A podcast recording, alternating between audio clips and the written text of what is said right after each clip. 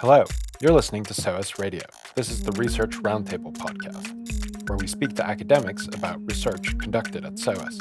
In this episode, we'll be listening to academics from the Deepening Democracy Project. Dr. Benjamin Bowles will be conducting the interview.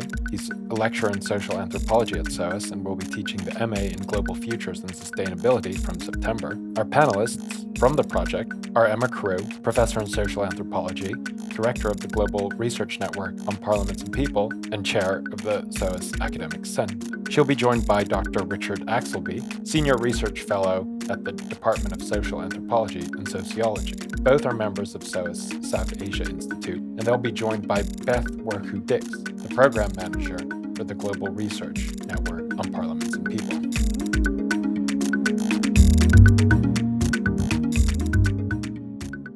Hello, and welcome to this research roundtable for the Global Research Network on Parliaments and People. I'm Ben Bowles. I'm a lecturer in the anthropology department, and I have with me Emma Crewe, Richard Axelby, and Beth Worku. Let's introduce ourselves. I'm Emma. I'm a researcher also in the department uh, for anthropology and sociology at SOAS.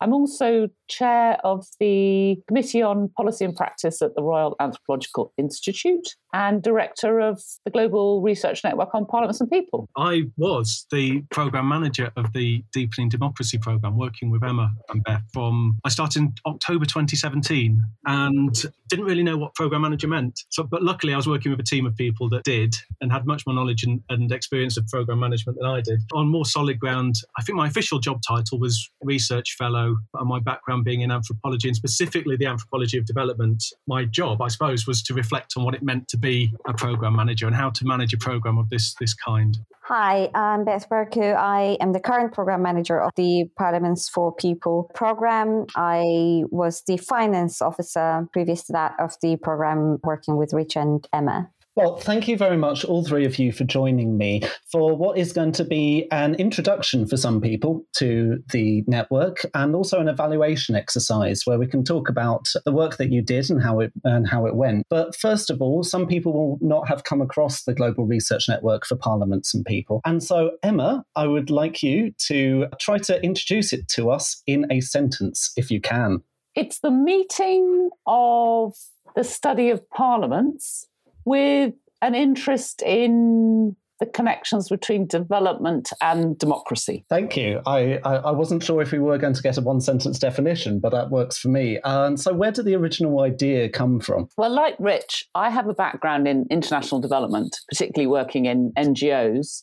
And I was very aware that a lot of Europeans working in international development don't pay close enough attention to the political worlds within the countries that they work in. I then subsequently got involved in doing research myself in the UK Parliament.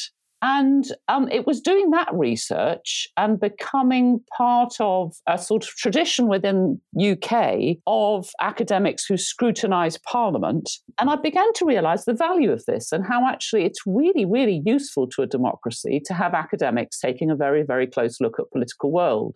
And so finally, in, in, in, about 2014, I, I got it into my head to sort of bring these two strands together. And with um, Ruth Fox, a colleague at the Hansard Society, we applied for funding to create opportunities for colleagues. Uh, in those days, it was in that project, it was Bangladesh and Ethiopia. So we wanted to create an opportunity for those colleagues to do the kind of work that I'd been doing in, in, in the UK, uh, along with, with many other academics. And that then subsequently turned into this democracy program, which was really exciting because it had within it the scope for giving grants. So the Deepening Democracy Program, it was the first major program of the GRNPP, and uh, it was funded by the Arts and Humanities Research Council and the Global Challenge Research Fund. And because it had a grant making element, we were able not only to just sort of give some funding to colleagues, in this case in Myanmar, and Ethiopia, but actually give them a chance to create their own projects. The only conditions we had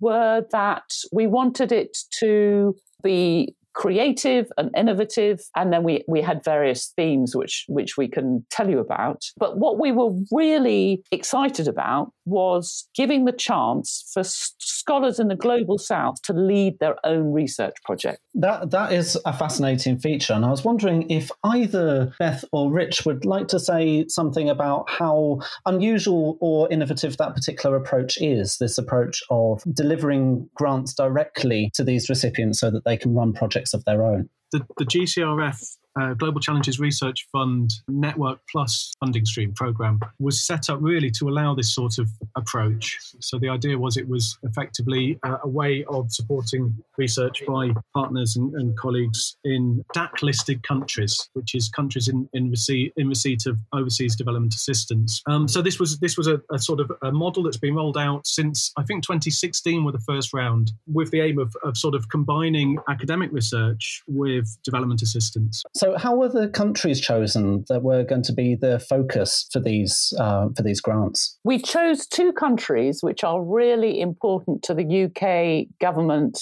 overseas assistance portfolio, and they were two countries that are described as fragile democracies. But uh, there are also two countries where we knew that there was a, a, huge interest in studying democracy. So some some really talented um, scholars, but who had both been really denied the opportunity to do research on their own terms. So, as you know, the kind of normal pattern is that academics in, in Europe and, and including in the UK often lead projects and contract scholars in countries like that to essentially be their assistants or maybe to be their colleagues, but in a highly constrained way. But we didn't want to make life easy for ourselves, so we were determined to get beyond the best known scholars in each country. So when we said we're committed to working in Myanmar and Ethiopia, two incredibly large and diverse places, we were equally committed to getting outside their capitals and beyond the kind of main ethnic, largest ethnic groups, making sure that women got as much of a chance as men and that early career researchers also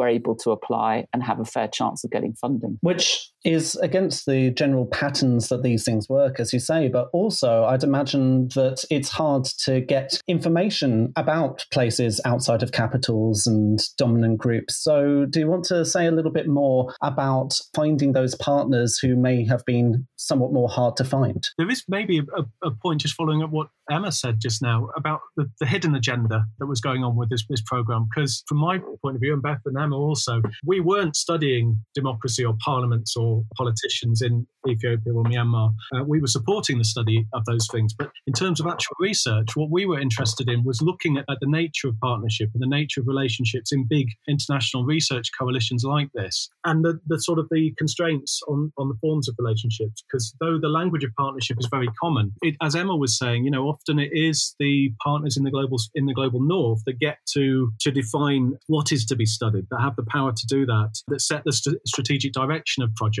Um, and there are reasons for this. You know that they might be institutional, they might be the, the, the structure of the ways in which we work or funders work. Partly it's geographical. Even things like you know visa regimes structure these. So we were interested in finding out about the nature of this. This was where our sort of hidden agenda comes in, looking at the relationships, looking at the processes of international partnerships and the way they're shaped by institutional practices and bureaucracies. How did we make sure that our opportunity, this funding opportunity, was available to scholars throughout both countries. It took a lot of really hard work. So, the, probably the first thing to say about that is that we chose our main partner organizations in each country with great, great care because it was their responsibility to make sure that they alerted universities and NGOs and research organizations across each country to this opportunity. So we chose partners that were, were interested in mentoring and training and providing opportunities to other organizations. So they weren't the kind of really competitive institutes that just want to do research themselves. They were both very outward facing. And together with those partner organizations, we we literally physically went all over both countries uh, between us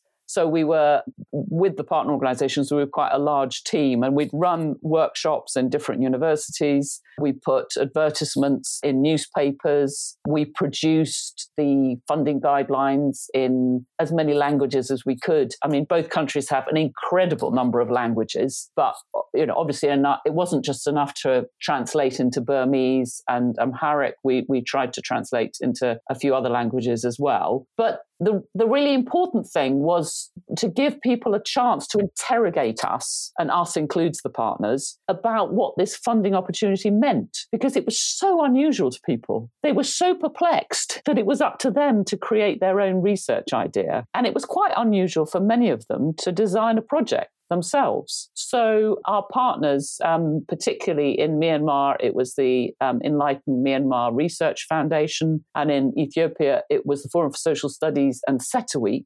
They really made themselves available, partly through workshops, but also at the end of an email, on WhatsApp, whatever, whatever, however people wanted to communicate. You know, they went on and on and on explaining what the funding opportunity was and what the conditions were and what was involved in both applying for the funding and if they got the money, what was expected of them. Just to add to what Emma said, we also held, for example, in Ethiopia, a couple of workshops before the before even the launch of the grant program to um, to kind of help people to have a, an audience with us basically and to ask questions about the process and what it means and how they can apply and to kind of help them deal with the practical aspects of it whether it's kind of creating budgets or even just writing the proposals etc so and i think having potential applicants in that in those kind of settings really helped us later and kind of encouraged people from very different backgrounds to feel like they can participate in the in the process of grant application, whether or whether they be successful or not. But that in itself was kind of a, a learning process for them as well. So the idea of reaching different kinds of partners or partners who wouldn't normally be producing these grants has already come up a couple of times.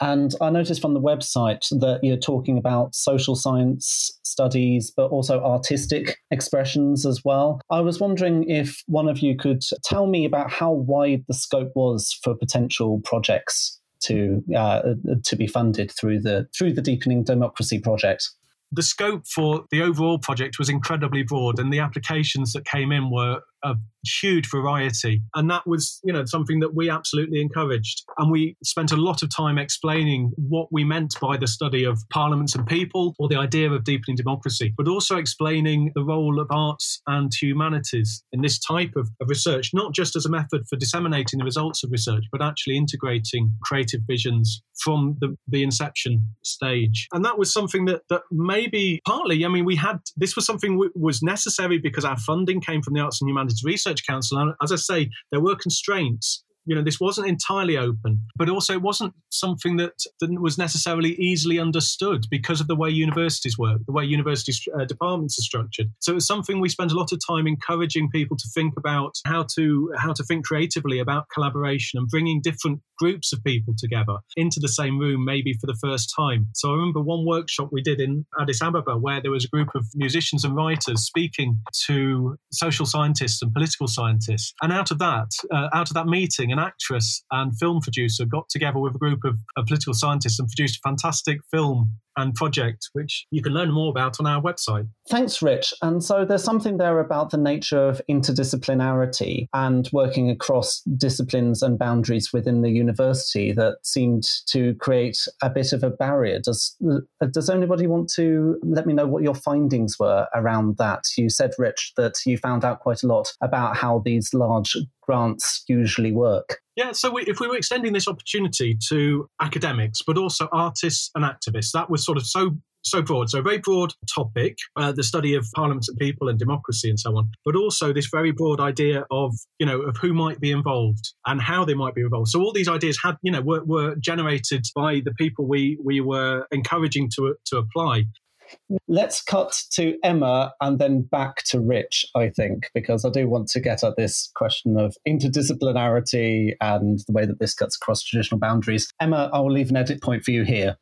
In addition to encouraging scholars to work with creative industries, we were also really encouraging people from different disciplines to work together. And we, we as anthropologists, were often found that that there was a great interest in ethnography. So, ethnographies of parliament are a relatively recent phenomena. There were a few in, in the 1980s, but it's only really in the last sort of 15, 20 years that anthropologists have been studying parliaments. And I think there's been huge interest in this for two reasons. First of all, the, the disciplines that normally study parliaments that have dominated that space, which tend to be political scientists, historians, legal scholars, often focus on outputs not on process. And they tend to look either at the individuals who are involved in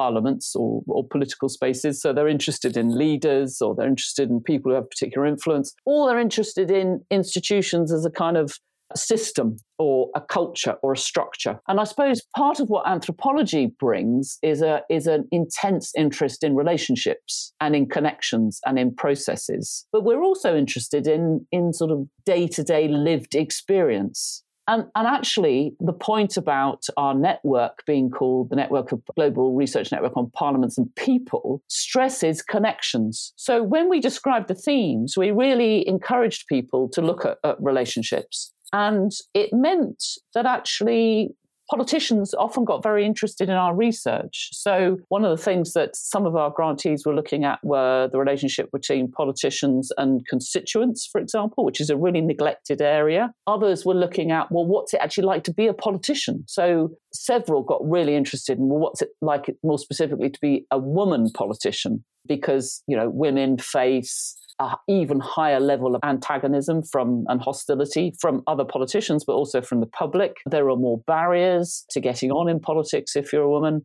And so I think by encouraging interdisciplinarity, and we particularly know about ethnography, so you know we particularly Rich ran a lot of workshops about what, what's entailed in ethnography. I think it, it stimulated quite a kind of interest in looking at Parliament and relationships within the political world in a, in a rather different way. Is there, is there a sense here, though, that or a learning point for scholars in the global north? Because you know, we, if political scientists do do tend to look at parliaments in terms of the organisational form or or outputs, that's not necessarily the case in Myanmar or, or Ethiopia, where they have a, an experience of um, of politics uh, which is full of ruptures and dramatic changes and and changes over time. So these are lived experiences that people have. And secondly, I think you know the, in terms of sort of the engaging and reaching out to a wider set of people in this to actually talk about the results of your research, to engage with citizens and voters, to explain was something that was central to uh, a lot of the, the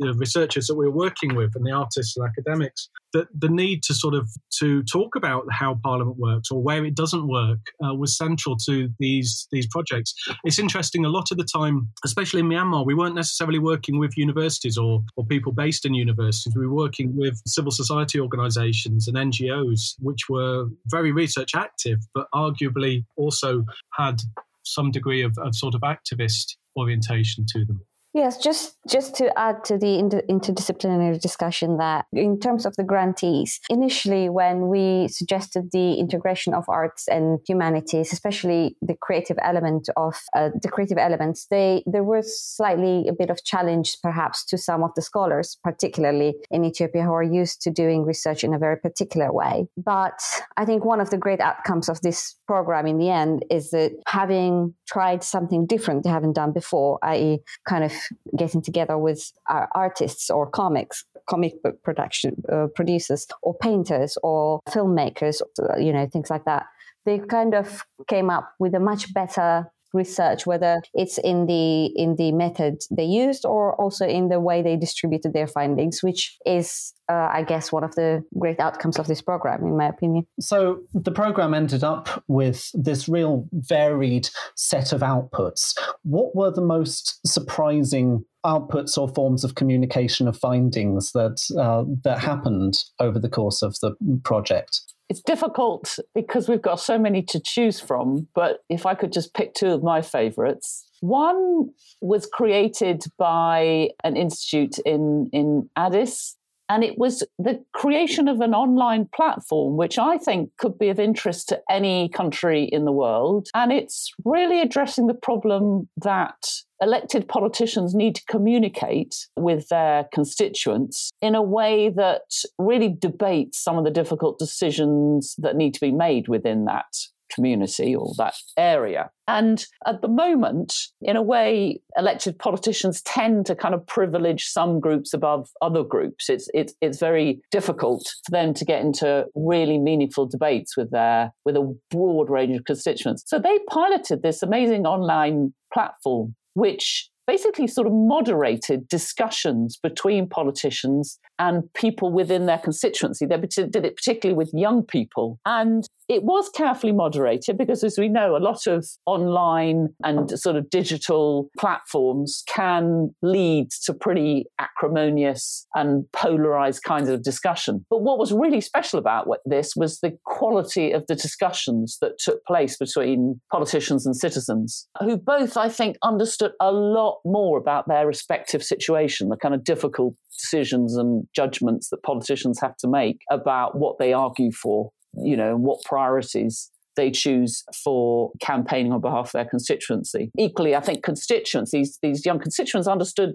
so much more about democracy and, and what's entailed and the difficulty of finding out what a vast and, and very diverse population of people need, want, or whatever. So that was that was interesting. But uh, an equally interesting one involved a coalition of uh, theatre lecturer uh, and filmmaker and a pastoralist from a group of people called the Mursi in Ethiopia. And, and they did research by, through the mechanism of making a film within uh, communities of, of Mursi and uh, with a view to turning it into a play. So it was through film that they both collected quite a lot of the, the data, but also they've now made a beautiful short film, which we will help them use in order to raise funding to turn a lot of the content into a play, which will be shown in the National Theatre in, in Addis Ababa about how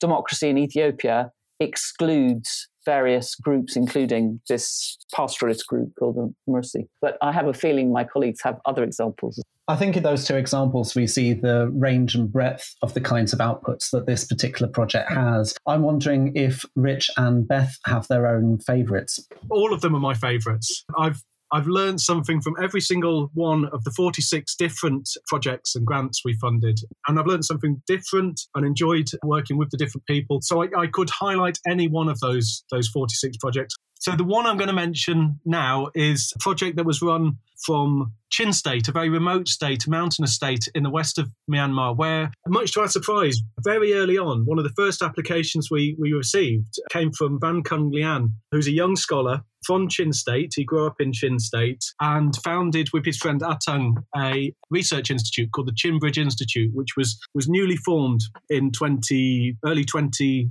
18 or late 2017 when they put together this application. I think they'd had one previous project before before they applied to us. So we we were really happy to and surprised to get uh, an application. We'd we'd put a lot of work into setting up the program, so it was lovely to get our first applications. But it was really interesting to see because though they had really good ideas for what they wanted to study, they didn't necessarily work out some of the back end stuff, the more technical stuff, such as budgets. So with members of the of the team, uh, and especially with with Beth working on the budget, we went through several iterations of their application. And eventually it was panel that makes decisions on which projects to fund agreed that it was an excellent application. It was a relatively small amount of money, but a massive, massive amount of research that went into it. And it just showed, you know, what could be done for a small amount of money by a group of people that were the first people in Chin State working for a Chin founded uh, research institute to do research in Chin State on um, the engagements of, of Chin people with politicians. They spent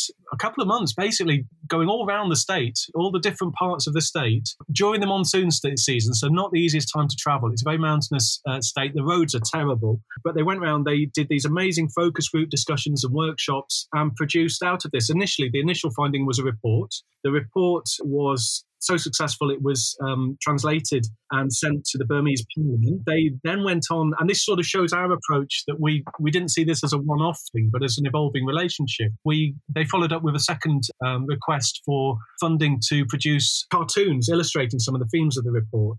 So in other words, this is this has kept going, and you know we see them very much as as, as as good friends, but also good colleagues. And we've worked very closely with them over these last few years. So that is one of, of many I could have mentioned. I'm sure Beth has some as well. Yes, I think it's quite difficult to pick one, to be honest, because we work so closely with all our grantees. And in a way, they kind of become kind of, we have a special bond with, with with all of them. But my the, the one that comes to mind now is this project we have in uh, in the Mon state with Just Do, a grassroots CSO organization who are who's who are looking at women participation in political spaces. And Just Do has uh, this person who used to work with them. He's a medical doctor actually, but he happens to also be uh, a creative sort and does cartoons and drawings.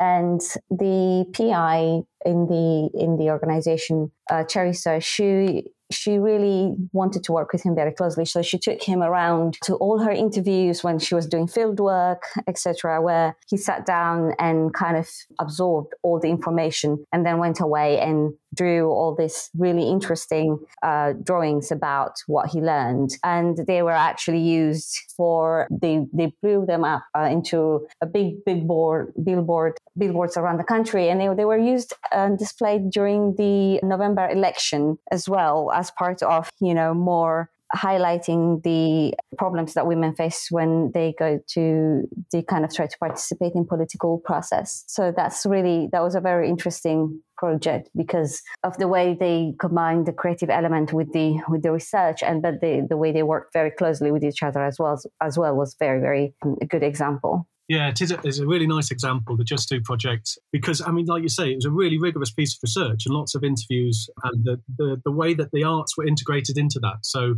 you know, the, the, the drawings were done at the same time as the interview was taking place. But also, yeah, the way it's disseminated, the billboards, but also, um, uh, I think some of them were printed out and taken in, in a truck uh, to some of the more remote villages in the state where they had uh, discussions with women's groups and also with men about the barriers to women entering parliament or entering politics, being representatives, and, and trying to, to to initiate discussions and encourage people to become more involved. And I just think it shows that you know it's not just about uh, the research; it's also about what it you know what the, the the outputs of that are and how we communicate our research. I think that that's a really profound point that uh, an artistic kind of output that you've already talked about.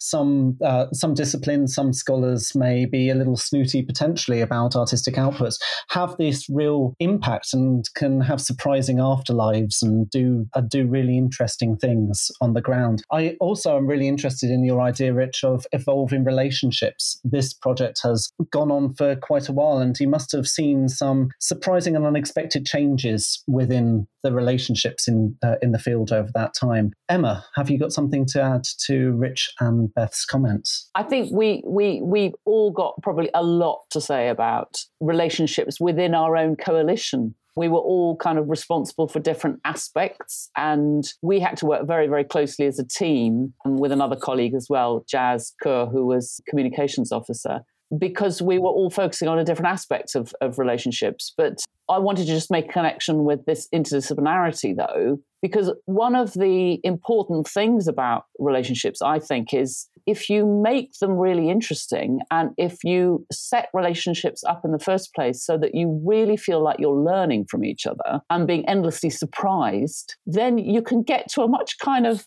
more intense motivation and so I think what was fascinating about this project was all these grant holders threw as much kind of energy and passion and determination into their projects as we did from, from our side. And I think that was partly because they felt that they were really genuinely their projects. They had control over the content. But secondly, they got into these really interesting relationships with each other. So for example, there was a there was some political scientists who were used to working in a relatively conventional way on on questions about what goes on with Parliament. But they teamed up with a filmmaker who had this very, very strong view about how democracy begins in the family. So she wasn't just taking their findings and then producing a film out of them. She was actually with them looking at what democracy is all about. So the film became partly an articulation of their views, the political scientists, but also her own views as well. And she they made this lovely film together, which is about how it's about conflict within the family and how that shows up in, in on a broader canvas within democracy. But the the relationships between us and our partners and our grantees, getting those relationships set up in such a way that they were intensely respectful and collaborative was probably the most important aspect of making this project work, I'd say. But my colleagues can explain more about that because it's kind of easy to say in the abstract, but what does that actually mean? Because it meant really hard work and attention to extraordinary amount of detail. I was going to ask about that because of this potentially relatively unusual structure, this nested structure of you being very reliant, as you've described it, on your partners to not just find people, but to advocate the project, to to actively go and commission work in a way. This strikes me as something that requires a lot of trust and understanding, and you you said um, respect and uh, respectful and collaborative relationships there.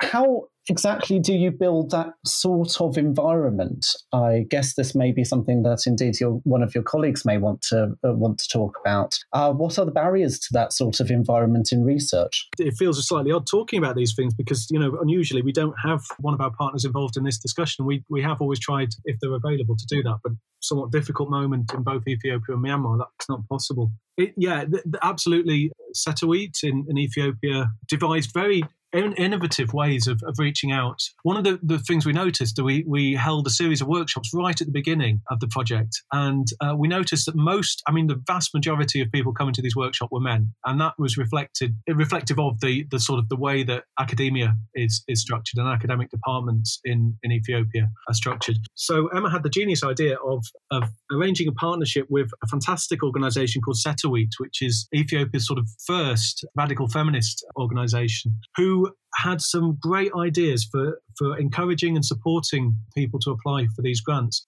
Such as, I mean, as well as workshops, but also arranging sort of life coaching sessions uh, to talk about the difficulties of, of, of, balancing family and, and work or professional lives, which are things that often men don't think about or, or aren't expected to think about. And some of the, um, the projects that came out of that, we re, re, ring fenced some funds specifically for, for women scholars in Ethiopia because there was such an imbalance in the applications we were having out of the projects that were, that were encouraged by Setawit, we got a huge range of different uh, proposals and awarded a number of different grants looking at a range of, of, of different subjects, whether that was a historical review of, of women's involvement in political struggles in Ethiopia, or looking at the gendered experience of violence, or looking at legislation that was to prevent um, child marriage and the success of how this legislation had been translated into practice. But it was always about the way, you know, the, the partner organizations, were, whether MRF in Myanmar Setawit in Ethiopia, would reach out to people. I would also mention, though, I think one of the other uh, big factors we noticed was if there was one grant awarded to uh, a place, it would we would then see a huge amount of other people applying from that same place. So in other words, just giving one grant would inspire other people. And I think one of the initial barriers was that people didn't think these grants were available to them you know, and that was something we heard a lot during feedback that people would say, yeah, we didn't apply because we didn't think we'd get it or it wasn't worth it. Or, you know, we assumed that this would go to someone in one of the big universities, elite universities in Yangon or Addis or Mekelle. So I think the importance of actually, you know, of the symbolic importance actually of those early uh, applications we received from places like Asosa in the in the far west of Ethiopia, or Mon State, or or, or Kachin State in in Myanmar, really made a difference for for what followed.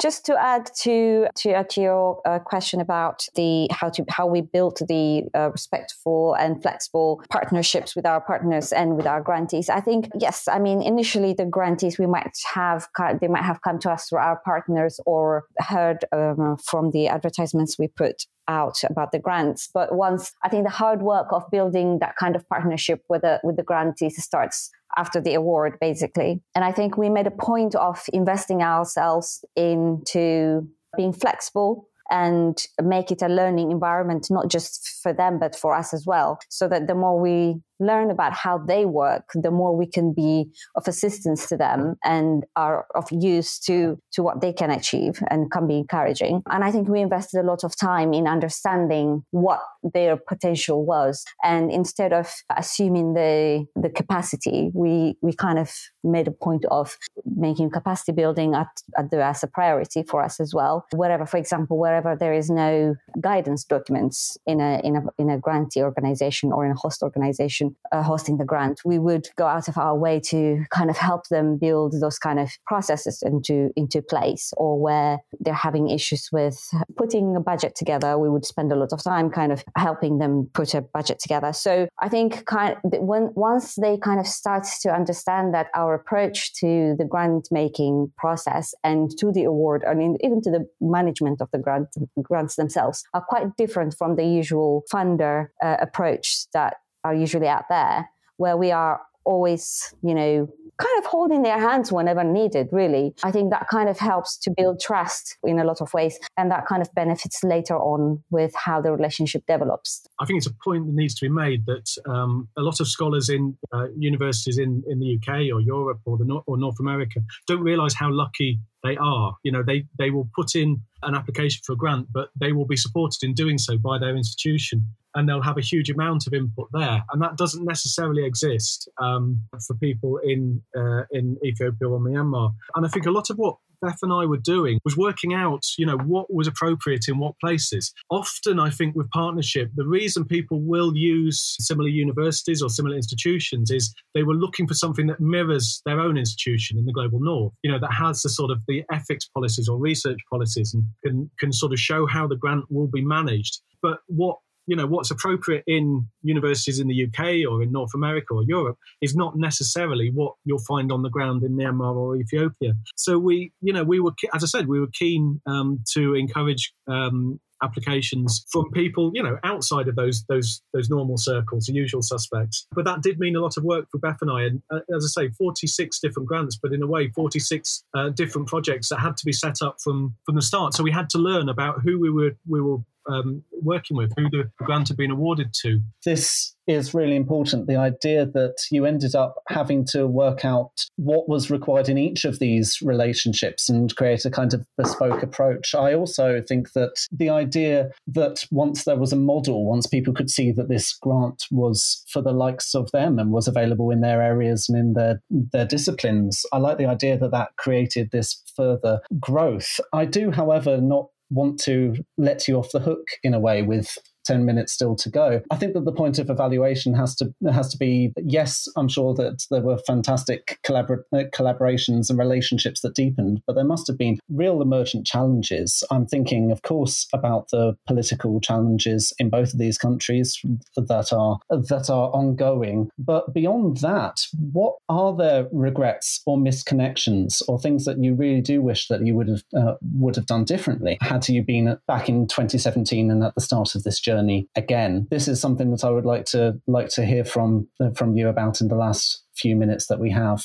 Yes, I, I would like to underline the intensity that was involved in this work because I don't want to give the impression that this was easy because this process of avoiding standardization, where Beth in particular had to tailor every single relationship between us and the partner or us and the partner and the grantee. And there were often you know a lot of people involved in every single grant. The the the way in which we we all uh, agreed that each relationship had to be tailored meant she had so much more work to do than she would if she took a very standardized approach. So if she just standardized in a sense what she would have forced was the grantees to do all the work. But because she was flexible, for example, about exactly how we did the transfers, about how we did the due diligence, how we set up the, the relationship between the host organization and the grants and the grantees, how they reported, how much we tolerated delays, all the kind of minute detail of grant making, effectively Beth had to do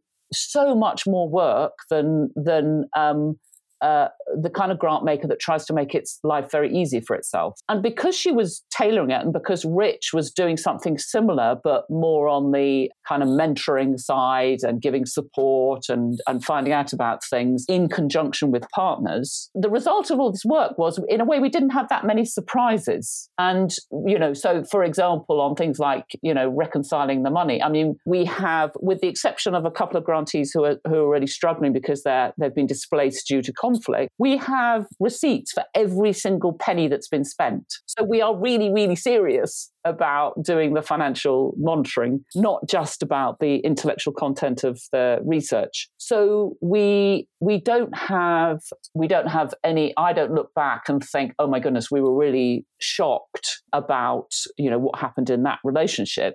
We were we have been, of course, really taken aback by some of the, the, the political difficulties that have happened in both countries we were fairly well prepared in in some senses. But I think it's a real credit to both Beth and Rich that the regularity with which they communicated with people meant that even when there were difficulties or even sometimes disagreements, we could we managed to overcome them. So if there are regrets, or you know we look back and we think oh gosh maybe maybe we could have found a solution quicker. Um, they're really not that major. Beth would you like to reflect on that relationship that tailoring of support and the challenges there? I mean as as emma said yeah we did make things quite difficult for ourselves by choosing a hard way of being extremely flexible and tackling each challenge as it comes and kind of being realistic about what people can do and cannot do and then um, kind of meeting that that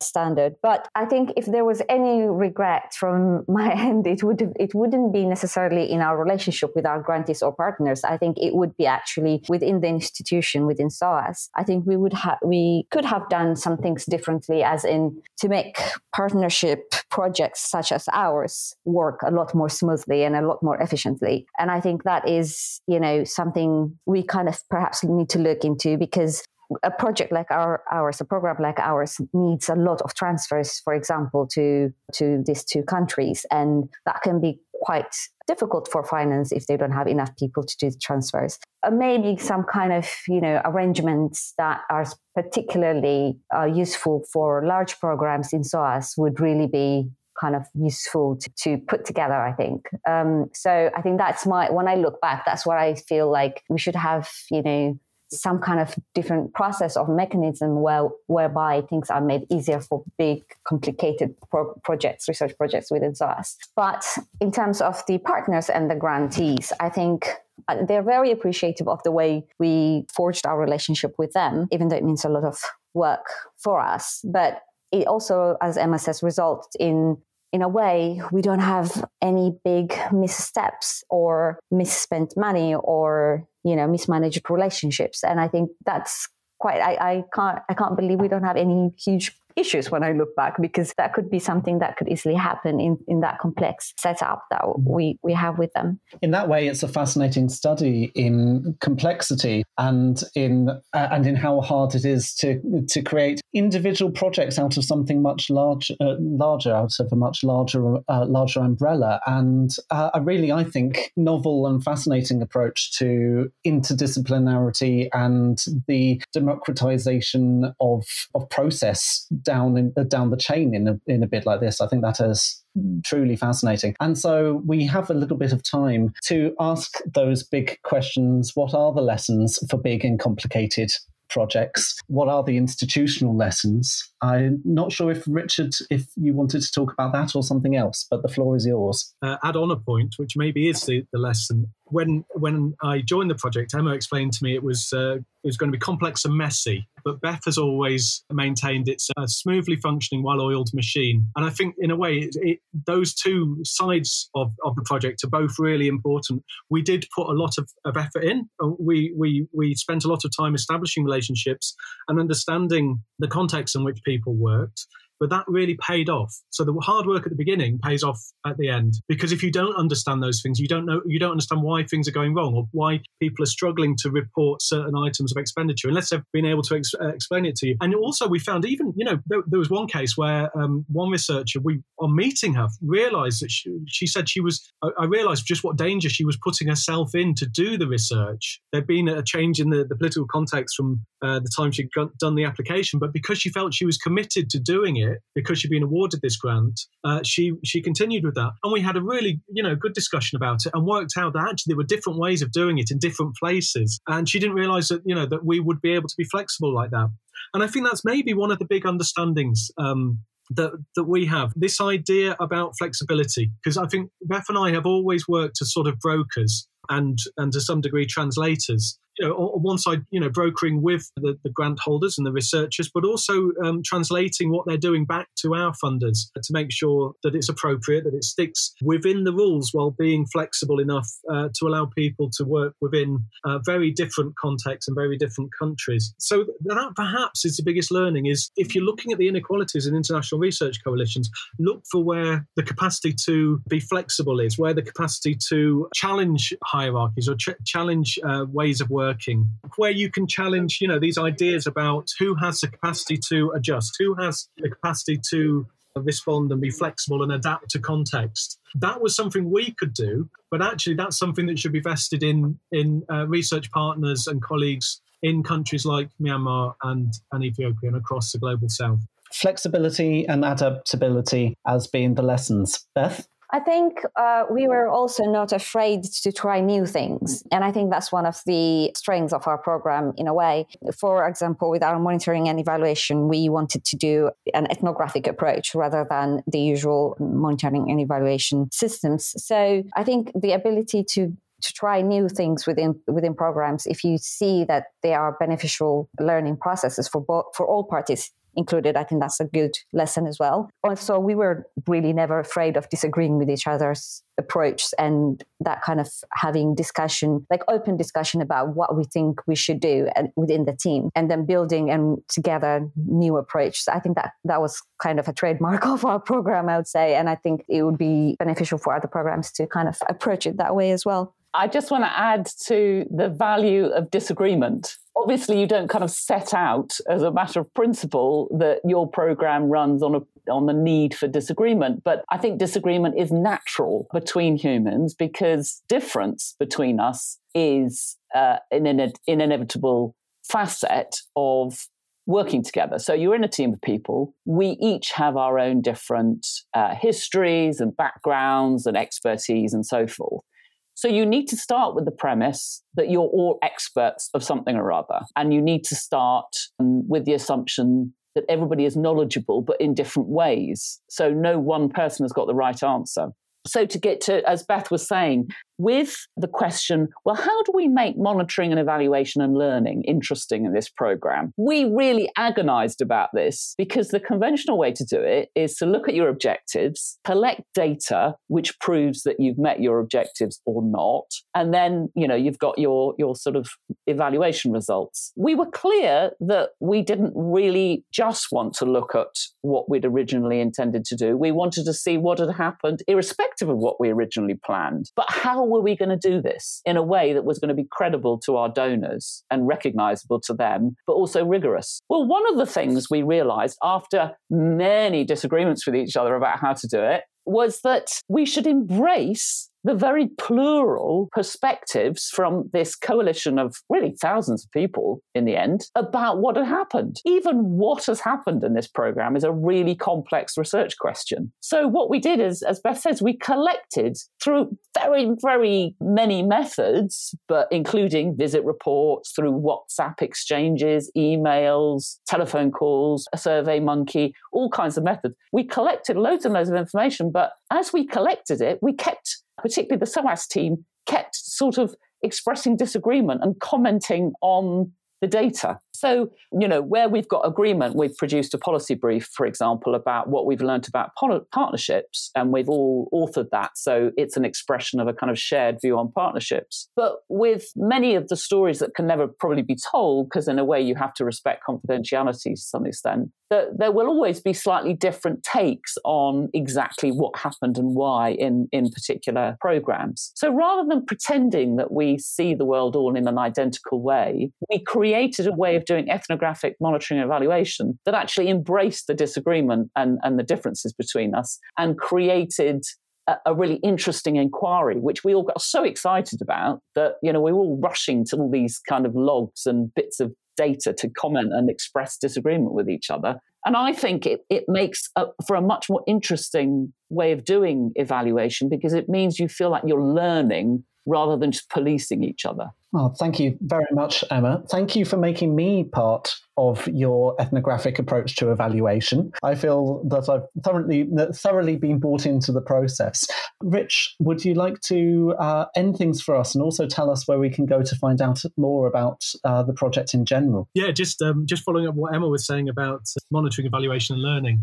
And, and when I came into that those discussions about monitoring and evaluation, it did scare me a bit because I didn't like the idea of being a monitor or evaluator, but I did like the idea of learning. And there have been massive learnings from this, and partly that's to do with the, the, the, sort of the more ethnographic approach to evaluation and learning that we took. You know, that we were looking for the emergent, for the unplanned, for the, the more intangible or hard to measure sorts of, of outcomes from the project and, and not sort of confining things to what was predicted in the application and whether they checklist approach for whether they were able to deliver those because things change. So yeah, I, I also think that, you know, we'll see further changes down the line to to do this as a three year project and then stop it. Well, I'm hoping we'll have opportunities to go beyond that. And I know relationships we've established um, over this time will continue. So I, I, really think that's very important. So to sort of place mutual learning over and above conventional approaches that are more about documenting and sort of evaluating success and failure as a, a binary. We had both success and failure and somewhere in between. Thank you, Rich. And so, where do we see some of those outputs and found out a little bit more about the project in general? Oh, we have our fabulous website, which the grnpp.org.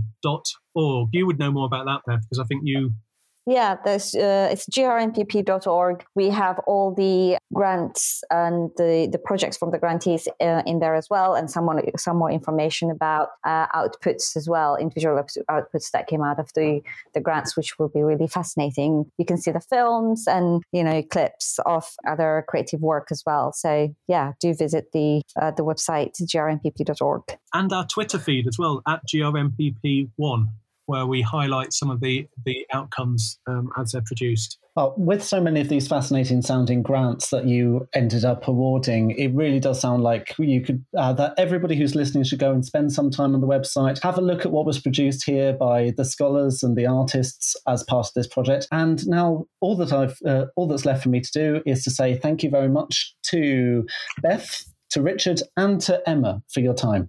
Thank you, Ben. Thank you, Ben. Thank you.